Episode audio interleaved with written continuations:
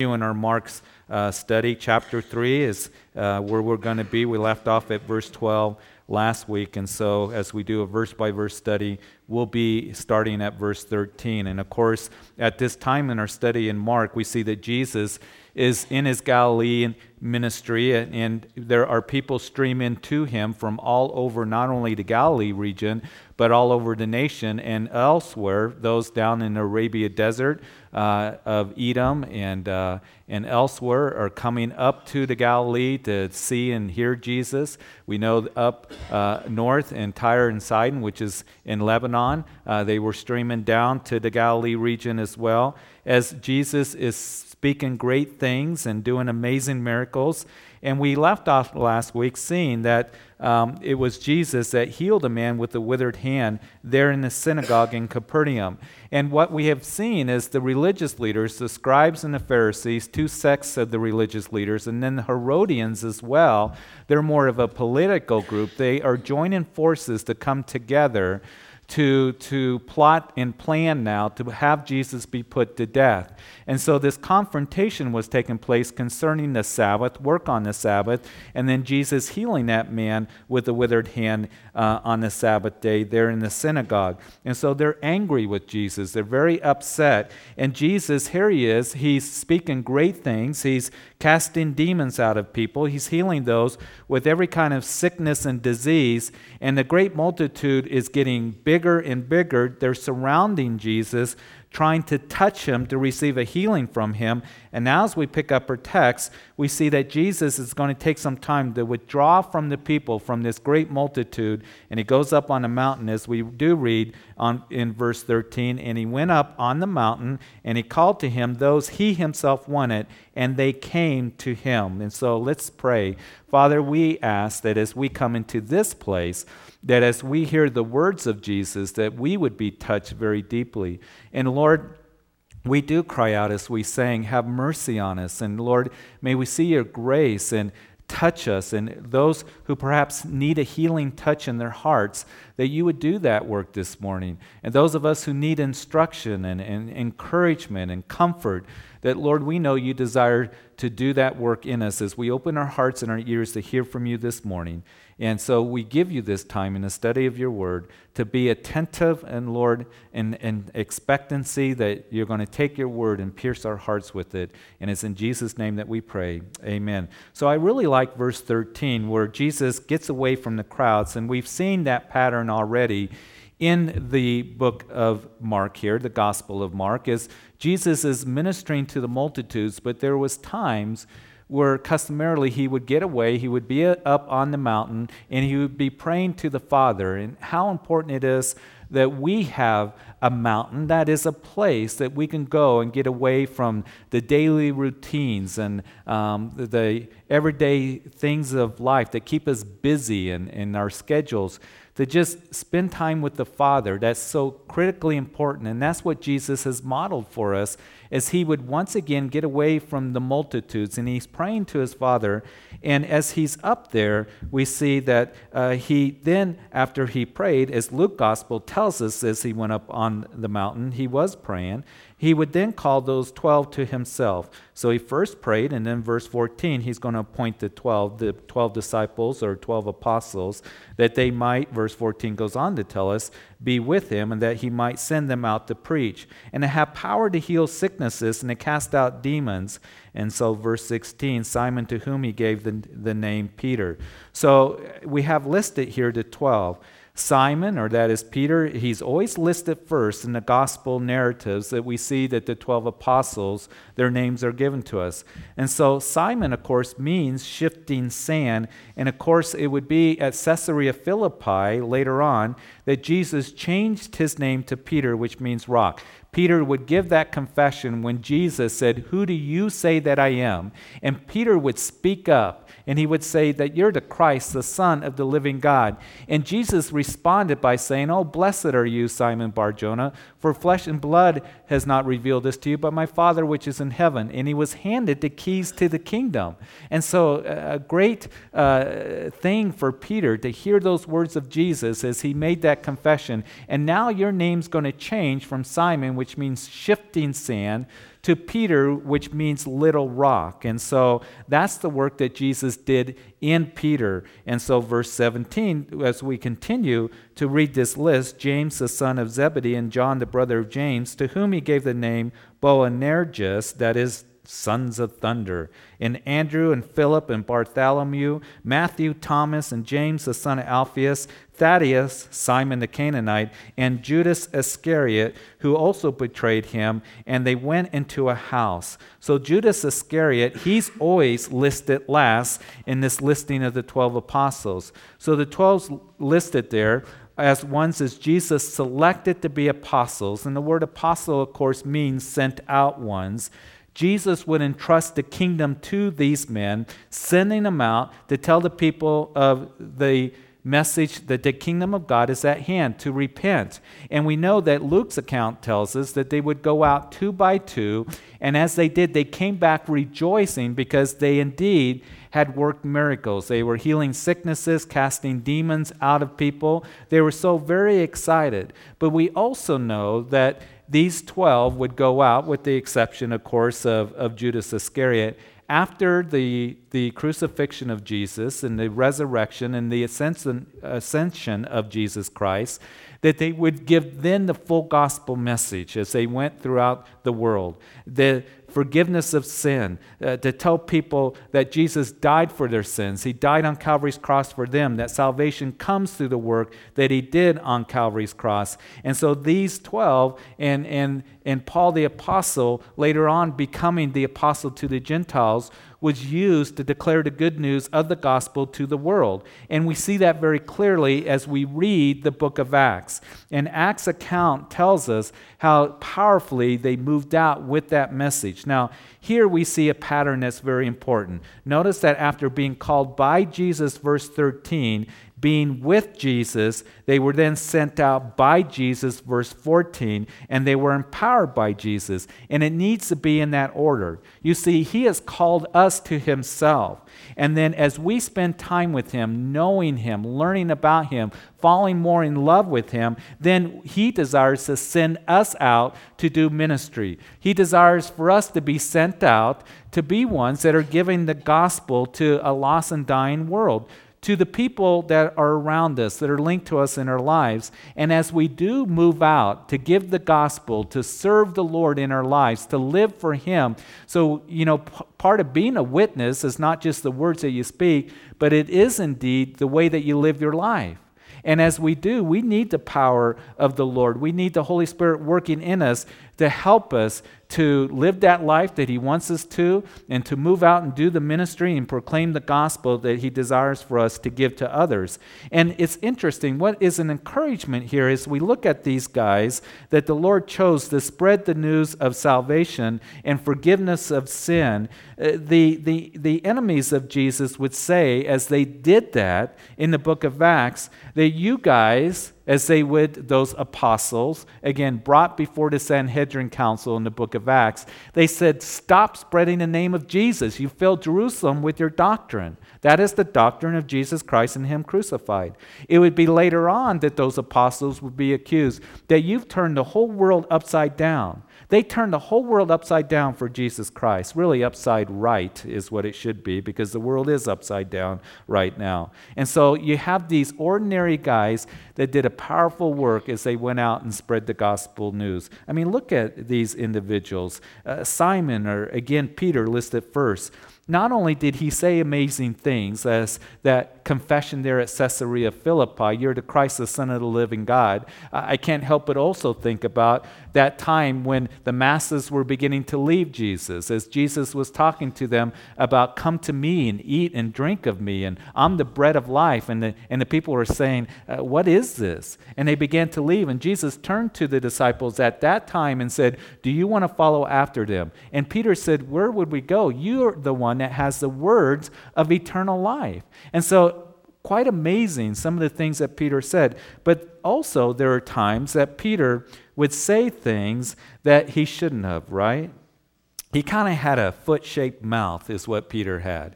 Because he's always sticking his foot in his mouth at times. And so, Peter, this, this fisherman, saying the wrong things at times, at the wrong time, and he would speak first and then he would think later. Because it was right after he made that confession at Caesarea Philippi that Jesus talked about he was going to go to Jerusalem.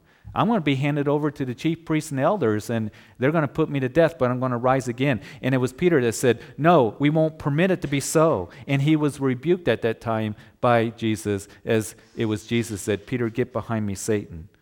And so Peter would be rebuked by the Lord at times when he said the wrong things. And, you know, I can relate to Peter. I don't know about you. Because I desire to say things that are, are holy and right, but I know that I can stick my foot in my mouth at times.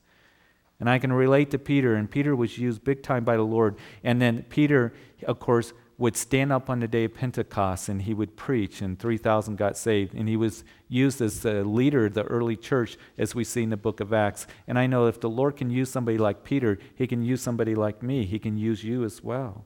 So the Lord transformed this one who was shifting and unstable to the one who would eventually become solid and reliable. And that's what He wants to do in your life and in my life as well. He desires to grow us and make us solid and reliable and, and mature in Him. So the things that we do say are the wisdom of God and the truth of God. Then also, you should look at the list. You have the sons of thunders. Now, this is kind of interesting because we don't always think of James and John as, you know, these guys that are sons of thunder. And why were they called that? Because they were the ones that, as you read the gospel narratives, at one time they said, Let's call down fire from heaven and destroy this city, Lord, that these people are not responding to you. Let's just wipe them out. That's why they're called the sons of thunder. And, and, then at another time, they saw some guys that were ministering and they're preaching in your name, Lord, but they're not part of our group. Let's go over there and forbid them and rebuke them and stop them. So James and John seems like they're kind of quick tempered and, and they were hard and kind of harsh, and that's why they were called the sons of thunder. They were going around rebuking people and wanting to call down fire on people. I mean, would you have chosen James and John to be a part of your ministry if they were like that? But what happened was an amazing thing that we see, particularly with John, that as he began to walk with the Lord and learn of the Lord, he became known as the apostle of love. He's the one that, in the last night that Jesus would be with his disciples in that upper room and as Jesus was having dinner for the last time with them, that he was the one, John, that was leaning against the breast of Jesus because of his love for him, hearing the heartbeat of deity. He would be known as the apostle of love. And he would remind us that we are to love one another in his epistle to the church. And that's a great reminder that we are truly to love one another. And I know that some of you can relate to James and John because perhaps before you were a Christian, you were really hard. You were harsh on people, you didn't care about people. And all of a sudden, as Jesus has changed your heart, and made you a new creation in Him. There's His love that has been put into you, and all of a sudden you got compassion for people that you didn't before. You care about people. You have the love of Christ that you desire to, to tell them about and, and show them through your own life because you have the love of Christ in your heart. And so you can relate to James and John and what God has done with them. Then you have listed Andrew. He's the younger brother of Peter, and maybe you feel like Andrew that is always in somebody else's shadow. Your older brother, older sister, you know, boss, somebody at work, somebody else is always getting noticed. And Jesus chose somebody that perhaps you can relate to. So you have Jesus choosing a guy that kind of stuck his foot in his mouth at times, two guys that are quick tempered, and a guy who lived in the shadow of his older brother. Then there's Philip. Now, Philip was the kind of individual, he didn't have a clue what was going on. And it was that way clear up until the time that Jesus would be betrayed. Matter of fact, on that night that Jesus was betrayed and arrested and handed over to the religious leaders before he would go to the cross in that upper room, it was Philip that's saying, uh, Lord, uh, show us the Father that it may suffice us. And Jesus was saying, Philip, and I can just kind of as I picture that story, Jesus saying, Oh, Philip, Philip, with maybe a little bit of a disappointed voice, but certainly saying, Philip, I've been with you so long. And don't you know that if you've seen me, you've seen the Father? How can you say, Show us the Father? I've been with you all this time. And don't you know that, that I am the perfect representation of the Father? That if you want to know what God is like, look at me. If you want to know the heart of the Father, know my heart. And so Jesus very gently encourages Philip Philip, don't you understand? And I know that there are times in my life that I don't fully understand things, that perhaps that I should. And the Lord gently and out of his compassion and concern for me, Jeff, oh, don't you know that I love you? And I want to do what's best for you. And my word is true, and, and I want to work in this situation. So you have Philip that was perhaps a little bit confused, and we can be confused at times, but God used him. And then you have Bartholomew. He, would you have selected him? I mean, he was a skeptic who asked, Can any good thing come out of Nazareth? We see that in John chapter 1. Is he sitting under the fig tree known as Nathanael? His brother Philip said, Hey, we found the Messiah. He's the one that, that we've been looking for. And can any good thing come out of Nazareth? And I know at times that we can become skeptical and a little bit cynical and what the Lord wants to do in our lives. But the Lord, out of his patience and compassion, continues to use us to give us understanding. Just as it would be Nathanael that would understand that Jesus truly was the Messiah. Verse 18 tells us that he chose Matthew. We talked about him. He was the one that was first known as Levi, and then the Lord changed his name to Matthew, gift of God. And that's how he sees you and me, doesn't he? And he's the one that everybody hated because he was a tax collector. He worked for the dreaded Romans. And tax collectors, as we discussed earlier, were trained extortioners. And they were the ones that ripped off the people, fleeced the people. That's how they made their money. Now, again, would you have chosen somebody who was hated by everybody? And then you have Thomas, and Thomas, would you choose him that he's a disciple who would doubt that Jesus was even alive? Would you choose somebody that would doubt that you're alive? And so here's Thomas that was walking around after the resurrection of Jesus saying, I'm not going to believe, I'm not going to believe that he's alive after the the reports were circulating through Jerusalem that we've seen him, he's alive. And Thomas is saying, I am not going to believe until I touch him and see him. And Jesus would show himself to Thomas and say, Touch me, my hands, my feet, my side. And Thomas would come to know that he truly was alive. And then we have those who, as we see, the list continues James, the son of Alphaeus now, would you have chosen him? He, he's also called James the Less. And you know why he's called the Less? We don't know anything about this guy. He never speaks, nothing's ever mentioned of him. No one knew his name. How would you like it if your name was James the Less, or Jeff the Less, or Jim the Less? Whatever it might be. Nothing known of him in the scriptures. And perhaps you can relate to him. Because maybe you can think, and maybe you're thinking, I'm somewhat shy and reserved, and I don't make my presence known. But the Lord sees you. And know this, He does know your name. Just as He knew James' name. And He saw James, and He says, Yeah, I can use you. I can use you, James. And He did. And He can use you as well. Then you have Simon the Canaanite, also called Simon the Zealot. He was the political radical the zealots were the ones that wanted to overthrow the, the Roman government that was oppressing the people of Israel. And he was doing that when Jesus' message was, My kingdom's not of this world, but I'll choose you. I'll choose you, you radical, you who is a zealot and I'm going to change your heart, and you're going to see that there's a bigger picture, and that is the kingdom of God that is at hand. Now, think about this. If Simon the Zealot and Matthew, who collected taxes for the Romans, directly employed by the Roman government, if they would have met in any other circumstances, they would have been at each other's throats, wouldn't they? They wouldn't hang out together. They wouldn't be ministering together at all if it wasn't for Jesus bringing them together. And that's what's so wonderful about the body of Christ. You see, we find unity in Jesus Christ. Apart from Him, a lot of us, we wouldn't be fellowshipping with each other. We wouldn't know each other. But Jesus brings us together. He brings us together as one. We have a love for one another. We have a unity of heart. We have a, a one spirit, a, a one accord, because we belong to Jesus Christ, even though we all have different backgrounds, we have different vocations and different personalities and different opinions about things. Some of us are Steeler fans, some of us are Packer fans. But we still come together, don't we? And we come together in the unity of Jesus Christ. And we come together with all kinds of, of different experiences that we've had. We're not all the same, but we are one, aren't we? And so Jesus Christ bringing all these guys that are different. Then you have Judas Iscariot, the one who would betray him. Now, did Jesus pick the superstars? Did he pick those who were of prominence, of prosperity? Did he pick the religious elite? Did he pick the scholars of the nation? No, he didn't.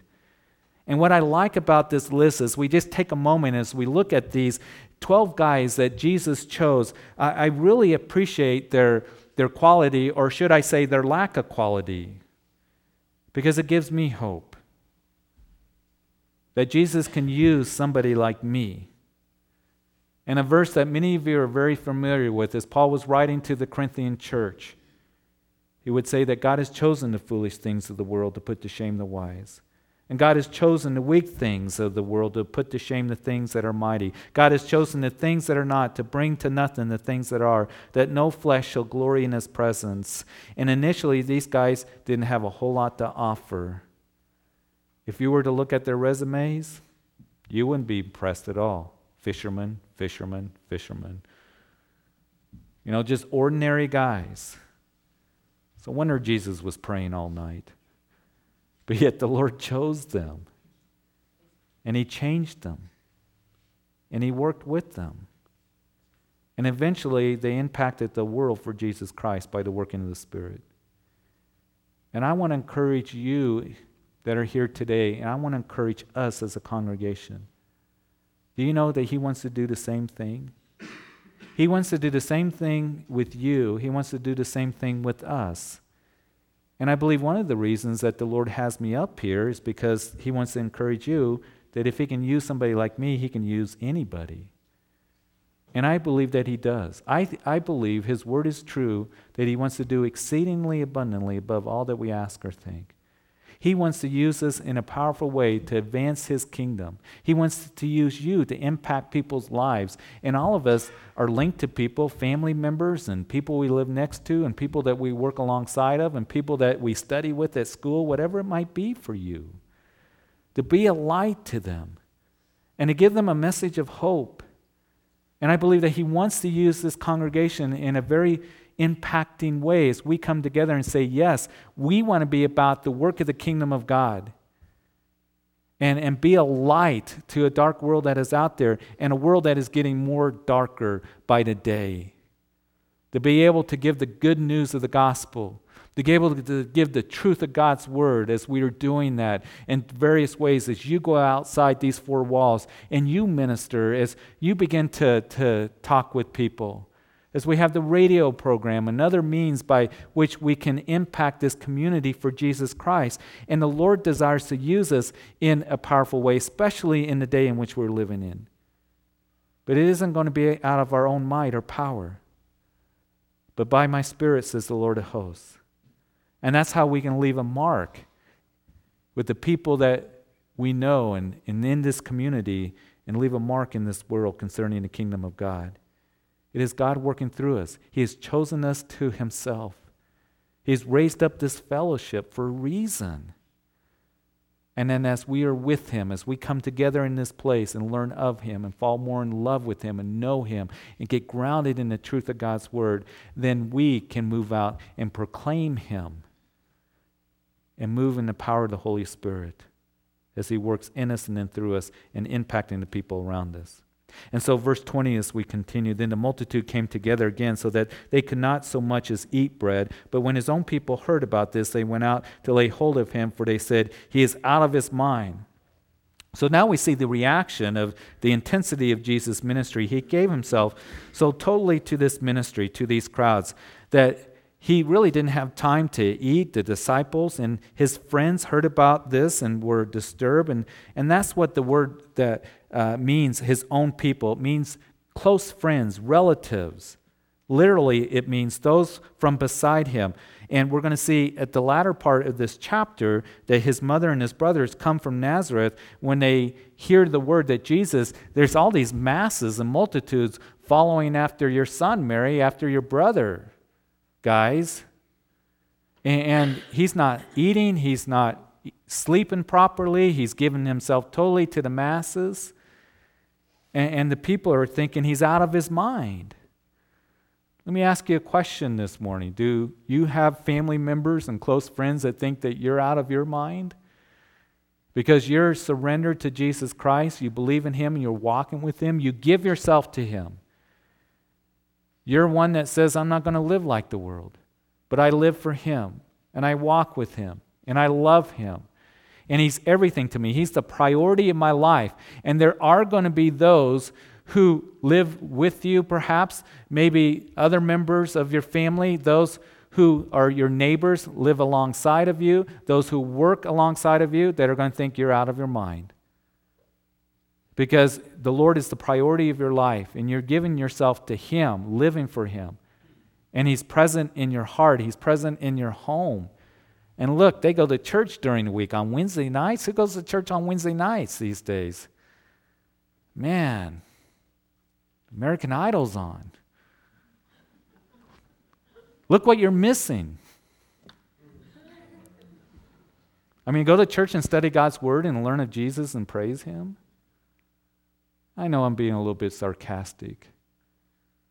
But I pray that there are those who say that you're out of your mind because in reality you have a sound mind and you have a strong mind and you have the mind of Christ as you continue in the things of Christ.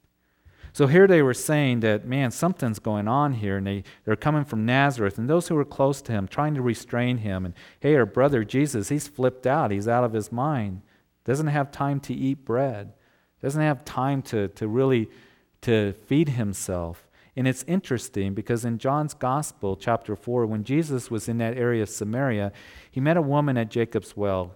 Many of you know the story of this Samaritan woman. And there, Jesus is having a conversation with this woman, and he's talking to her about living water. He says, You drink of this water, uh, the water that is in this well here, you're going to thirst again. But if you drink of the water that I have to give to you, that you're going to be drinking of living water and you'll never thirst again. And the disciples at that time weren't with Jesus. They were down in town buying some food. So the woman, being touched by Jesus, ministered by Jesus, goes and leaves the well and goes into the city to tell the men, Come and see a man who has told me all things that I ever did. I believe that he is the Christ. While she goes back into town, the disciples come back from town. And they come back, as John chapter 4 tells us, with some food, and they're urging him to eat some of that food. And Jesus said, I have food to eat which you do not know. And the disciples are kind of whispering among themselves, saying, What's he talking about? He has some food. Did somebody bring him some food? Does he have a you know, loaf of bread up his sleeve? What's the deal here? But Jesus answered them, My food is to do the will of him who sent me.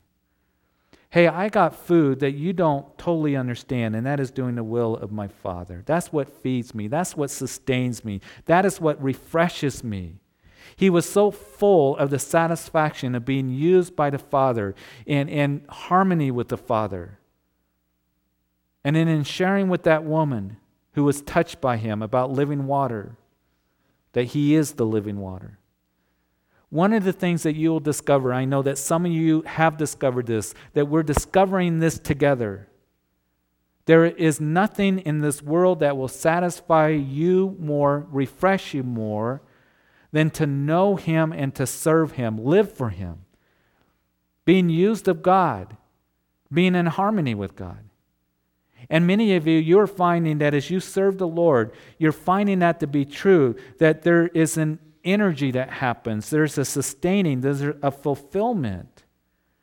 When you live for the Lord, and as you're knowing Him and loving Him, and then moving out and being used by Him, and whatever that might mean for you, And people will say to you and to me, Hey, how can you be so refreshed, so energized? Well, I have food that you don't even know about, and that is due to the will of my Father. So, are you feeling maybe a little bit weak, unfulfilled, hungry this morning? Then you draw close to the Lord and continue to know Him, and then moving out as you live for Him and serving Him and being able to be a light to others. And you will find it is a great joy. And if you really are not doing that, you're missing out. You're missing out on such wonderful joy and fulfillment and satisfaction and just real purpose that you sense in your heart because you're living for the Lord Jesus Christ. So he's saying, I have food that you don't even know about and that is to do the will of my Father. And it's the same with us as He sustains us and refreshes us as we live for Him. And so the scribes who came down from Jerusalem said, He has Beelzebub, and by the ruler of the demons he cast out demons. So there were some scribes who came down from Jerusalem who had no doubt been watching Jesus. And part of his ministry that we've seen so far is casting demons out of people, and they were amazed, they were astonished that he was doing that. So the religious leaders who now remember they have come, they're confronting Jesus, they have a hatred for Jesus, they're plotting to put him to death. They're coming up with this explanation that he's doing it because he's possessed by the devil, by Beelzebub. Beelzebub means Lord of the house. It's a reference to Satan as king of the underworld, head of the demonic world, and Beelzebub is the leader who gives the orders, and the rest of the demons all follow. And so, these scribes' explanation of the ministry of Jesus is that he was in a league with the demons. He had joined the forces of darkness, was casting out these demons by the ruler of demons. And so, Jesus answers with a very simple, logical statement, verse 23. So, he called them to himself and said to them in parables, How can Satan cast out Satan? If a kingdom is divided against himself, that kingdom cannot stand. And if a house is divided against itself, that house house cannot stand. And if Satan has risen up against himself and is divided, he cannot stand but has an end. So, what he is saying is what those scribes are saying makes absolutely no sense. Because why would Satan try to defeat himself? Satan would never oppose himself by using Jesus to cast out demons. Why would he fight against himself? What they are saying does not make sense at all. If a kingdom is divided against itself, that kingdom cannot stand. If a house is divided against itself, it cannot stand. And if Satan rises up against himself and is divided, he cannot stand but has an end. And by the way, just a little side note that's one of the devices of Satan. He knows this that a kingdom divided can't stand, a house divided cannot stand, a family divided cannot stand, a church divided cannot stand. Don't be ignorant of Satan's devices, is what Paul told the Corinthian church. And understand that one of his devices, because he knows that there will be the sound of a fall, the sound of a crash, is to try to bring division between husband and wife. Try to bring division between family members. Try to bring division between brothers and sisters. And that's why it's important that we be seeking the Lord and yield it to the Lord. Because what does Jesus do? As we have talked about this morning, he brings unity, doesn't he? He brings uh, us together with one heart and one accord, as one body. He desires to bring husband and wife. He says that you are one. Because a man shall leave his father and mother and cleave to his wife, and the two shall become one flesh. You see, Satan wants to try to divide. He'll do anything he can to drive a wedge between husband and wife. A family is one. The family of God is one. And he's going to try to bring division because because he knows that it will not stand if there is division. He continues and he says, No one can enter a strong man's house and plunder his goods unless he first binds the strong man, and then he will plunder his house. So Jesus adds this little footnote here when answering them about the accusation that by the ruler of the demons he cast out demons. He says, You can't spoil the strong man's house and his goods unless you first bind the strong man. Now, who is the strong man? Keep it in context. Who were describes talking about? What is being talked about as Jesus? He is doing it as, you know, he is doing it by the ruler of Satan, the ruler of Beelzebub. So the strong man here, as Jesus talks in this parable, is Satan himself is a strong man. And a strong man, Satan, will come to you and to me. And know this, he will try to keep the goods from us. He's going to try to keep the goods from us. And the only way that we can keep Satan to where he's not robbing us of the goods and the blessings that God has for us is he needs to be bound up. Another gospel says he is bound, the strong man, by one who is stronger. And who is stronger? Of course, Jesus himself. And as I've made reference to you before in Colossians chapter 2, verses 14 and 15, that Jesus' work on the cross, having wiped out the handwriting requirements, the result of that is he has disarmed principalities and powers, made a public spectacle of them. That means they have been stripped, is what it means. It's a military term, actually, that Paul uses there in the Greek. Triumphing over them. So Satan tries to keep the goods from people, people that we know and love, right? Eternal life. Knowing Jesus Christ, he brings a blindness to the world. And as Paul would write to the Corinthian church, there's a blindness. People don't see, they don't understand. He clouds their minds, he binds them up and, and trying to keep the goods from them, the good news of the gospel. And for you and for me, the strong man has been bound, hasn't he, by Jesus Christ, who went to the cross and died for our sins. And Jesus now has freed us from the penalty of sin. And, and now, as the Holy Spirit comes in us, from the power of sin in our lives, we're free from all of that. And now we can experience the goods. But, Christian, understand this that Satan still will try to, to keep a grip on our lives. And that Satan still needs to be bound by the stronger, because greater is he that is in you than he that is in the world. He still fights against us, even though he has no authority. He's still powerful. He will try to deceive us. He'll try to bring division. He'll try to, to fight against you, discourage you, lie to you. He's a deceiver. He is going to throw those fiery darts at you and me, and that's why we need to continue to put on the whole armor of God. That's how the strong man for the Christian is bound is by we continue in the things of God, the whole armor of God. We continue in the Word of God.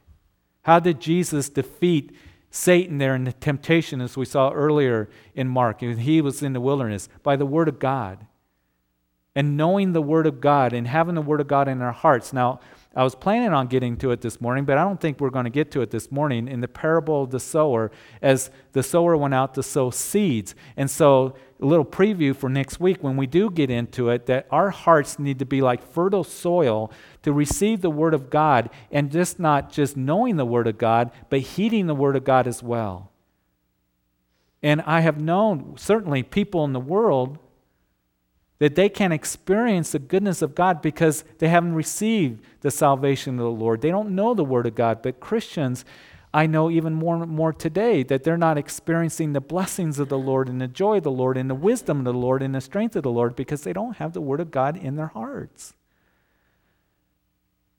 And sometimes the church, the church at large, can go to other things to try to get people to grow or be strong or grow in wisdom, it is by taking in the Word of God, knowing the Word of God, living the Word of God. Jesus said that you be like the wise man who built his house upon the solid foundations, so that when the winds did come, that he was able to stand because he is the one that hears these words of mine and then does them. And there are those, even Christians, that experience hardships and difficulties and sadness in their life because they don't know the promises of God. They really don't know how to live for Him. They don't understand that Jesus has the goods that He wants to give to you and to me blessing and joy and strength, not confusion, not weakness, not sadness, but gladness. And His peace to rule in our hearts as we trust in Him and what His Word has to say. So we need to continue in learning the Word of God and having the Word of God in our hearts and having it worked out in our lives. But also, how do we bind the strong man as well? Listen, it's by prayer as well. It's by prayer. And we need to be praying for those who are in darkness. We need to be praying for those that Satan has blinded because they're not experiencing the goods. And we need to continue to pray for them, to those family members, for our neighbors, for those that we know in our lives. Lord, open up their hearts, take the blindness away, because Satan is robbing them. Satan, who is called the God, little g, of this world, the prince of the power of the air. And he is working overtime in the day in which we're living in. We see that, don't we? And so many are blind and don't understand, and we need to pray against that. We need to pray for them, intercede for them. And then we need to pray for other brothers and sisters, and we need to pray as we go out in our day. I can't emphasize enough how the strong man, there's power in prayer as he's bound up as we pray. Jesus said to Peter, Peter, Satan's asking for you. He wants to shift you like wheat. In other words, he wants to mess you up. He wants to do you in, he wants to beat you up. But, Peter, I've been praying for you. And it was Jesus that gives this model of prayers. We saw him on the mountain and he chose. And how important for us as Christians, not just to take in the Word of God, there's power in the Word of God. It's powerful and alive. Ephesians chapter 4 tells us, sharper than any two edged sword. Yes, to grow us and to plant us and to strengthen us and to give us wisdom. But there's power in prayer as well. And you see, before I go out in my day, I need to bind the strong man through prayer. And you do as well, praying for those who are lost, but also praying for other brothers and sisters and praying for my day. And it's wise to do that. There's power in that. There's a binding that takes place in that. Now, let's say, for example, that I have opportunity to go down to Colorado Springs and teach for Pastor Eric, or down to Calvary Chapel Aurora and pe- teach for Pastor Ed. It's a blessing when I have opportunity to do that.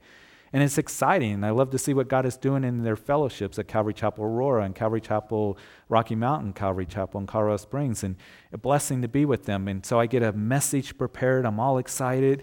And what if I got in my car and then the gas needle is on empty? And what if I say, well, I don't have time to get gas? I don't have time. I got to get going. I got this wonderful teaching. I want to bless the people. I got the Word of God I want to share with them. Obviously, that would be foolish because it would be wise for me to stop and get the gas to get the power to be able to get down there to Colorado Springs so I can minister to the people. I need to do that before I begin my journey. It's going to be a whole lot more productive and enjoyable, and I'll get a whole lot further ultimately. You see, that's what prayer does. People say, I don't have time for prayer. Got to get going. And can't, can't stop now. Got people to see and things to do. But we need to stop and pray. Because there's a binding of the strong man, Satan, when we do that. And then we get to experience more of the goods. And you'll get a whole lot further in the day, in your ministry, your walk with the Lord, if you stop and pray, because, as I mentioned, and will continue to, that there's power in prayer, the binding of the strong man. You stop, I stop, we slow down, and we pray. And we bind them up, and we get the goods. So Jesus continues his response Surely I say to you, all sins will be forgiven the sons of men, and whatever blasphemies they may utter. But he who blasphemes against the Holy Spirit never has forgiveness, but is subject to eternal condemnation, because they said he has an unclean spirit. Now, the scribe's declaration that he has an unclean spirit, he's doing this by the power of the devil. They were attributing the works of God's Holy Spirit to Satan. Now, Jesus is not saying that they have committed the unpardonable sin, but he is giving them a very strong warning here. This is a sign that they were getting close to the unpardonable sin. The unpardonable sin, the sin in which there is no forgiveness, is the sin of rejecting Jesus Christ. Jesus said to Nicodemus in John chapter 3 For God so loved the world that he gave his only begotten Son, that whosoever believes in him should not perish but have everlasting life. For God did not send his Son into the world to condemn the world, but the world through him might be saved. And he who believes is not condemned, but he who believes not is condemned already, seeing that he has not believed on the only begotten Son of God. And this is the condemnation that light has come into the world, but men would not come to the light. This is the unpardonable sin, a man's failure to come to the light, to receive God's provision for his sins. You see, we understand that God has made only one provision for man's sin, and that is through the cross of Jesus Christ, where Jesus died for you. That was one of the main emphasis that the writer of Hebrews was making to those Hebrew believers there in the first century. That those sacrifices of the goats and bulls and, and sheep, that wasn't enough to take away sin. That the Lamb of God, Jesus Christ, came and he died for your sins once and for all. That's what took away your sins. There's no other provision for the forgiveness of sin than what Jesus Christ has done. There's no other salvation that is found in anyone else other than Jesus Christ. And when we reject that and come to the end of our days in that rejection that I don't need forgiveness of sin, or I can find forgiveness of sin by another means, or I don't need Jesus as my personal Lord and Savior, that's the unpardonable sin. That's the unpardonable sin. Now, sometimes people will come to me and say, um, I think I committed the unpardonable sin because I was a pagan before, you know, I was a believer and I really mocked God and I made fun of him and I cursed God and I denied him. And, and did I just commit the unpardonable sin? No. I mean, at that time, rejecting Jesus Christ, you were not in a good place, but out of His mercy and grace, He saved you, and you are forgiven. And I think that a lot of us have that testimony of before we came to Christ, we denied Christ, maybe mocked Christ. We're enemies with Christ. But now we belong to Him because we have surrendered our hearts to Him and we are saved and you're forgiven. But when a person continually rejects and then comes to the end of their life, where they reject Jesus Christ, the only one that can save, that's the unpardonable sin. That's the unpardonable sin.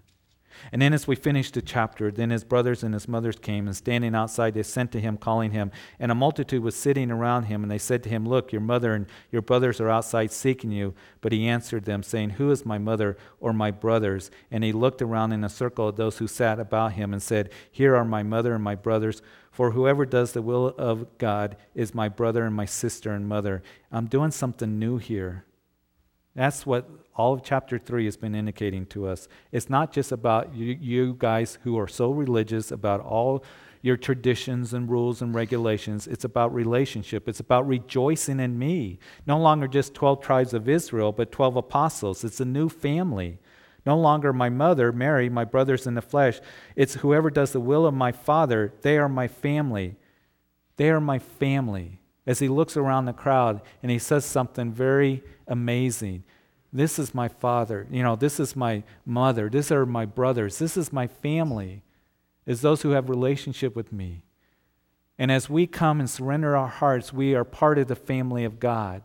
Something new. It's a relationship with Him and rejoicing and living in the love of Jesus Christ, knowing Him, and then, as a member of the family, going out and desiring to bring others into the family of God, into relationship with Him, so they can be truly fulfilled and satisfied. And so, Father, we thank you. We thank you so much for this wonderful gospel, good news that is proclaimed to us that the strong man has been bound that death and sin has been defeated by Jesus Christ. And Lord, that we can come into relationship with you through our Lord Jesus Christ, have forgiveness of sin. And I am so thankful that we in this place this morning can truly rejoice because we are saved, we are forgiven, we have relationship with you. And so, Father, I pray this morning if there is anyone here